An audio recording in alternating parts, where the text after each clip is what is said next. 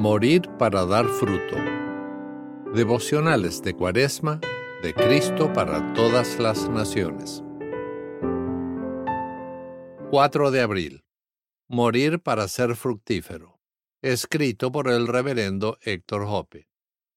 El texto para hoy lo encontramos en Juan capítulo 12, versículo 24, donde dice, De cierto, de cierto les digo que, si el grano de trigo no cae en la tierra y muere, se queda solo, pero si muere, lleva mucho fruto.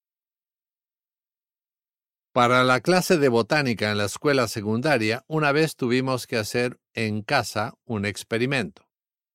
En un frasco transparente pusimos un papel grueso blanco y entre el papel y el frasco pusimos un grano de maíz Luego llenamos el frasco con tierra y la regamos.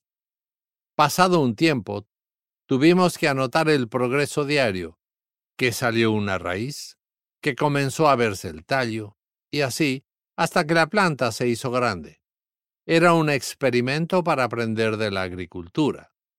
O según Jesús, un experimento para aprender sobre la muerte, la vida y los frutos. Este experimento me hace acordar a un antiguo himno que mi hermana mayor hizo poner sobre la tumba de mi padre. Dice así. No importa, no, que el labrador sucumba, antes que la simiente rompa el suelo, que al traspasar las puertas de la tumba, su mies guardada encontrará en el cielo. Mi padre sembró la semilla del Evangelio por muchos años, y murió confiando en la promesa de que verá el fruto del Evangelio sembrado. Jesús fue el labrador que sembró la semilla del perdón que produce el fruto del gozo, de la paz, del amor sin condiciones y de la esperanza de la vida eterna. Como labrador sucumbió voluntariamente a la muerte, sabiendo del gozo que le esperaba después de su resurrección, cuando viera el fruto de su obra. Pero en nuestra historia vemos también que Jesús es la semilla que el Padre en los cielos plantó en la tumba y que el Espíritu Santo regó hasta que resucitó el tallo, la nueva vida que sigue produciendo hoy los frutos de la esperanza de la vida eterna.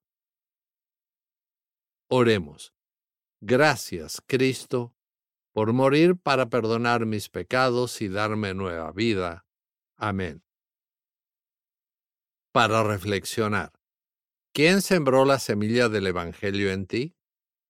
¿Cómo demuestras en tu diario vivir tu agradecimiento a Dios por los frutos que el perdón de los pecados produce en ti?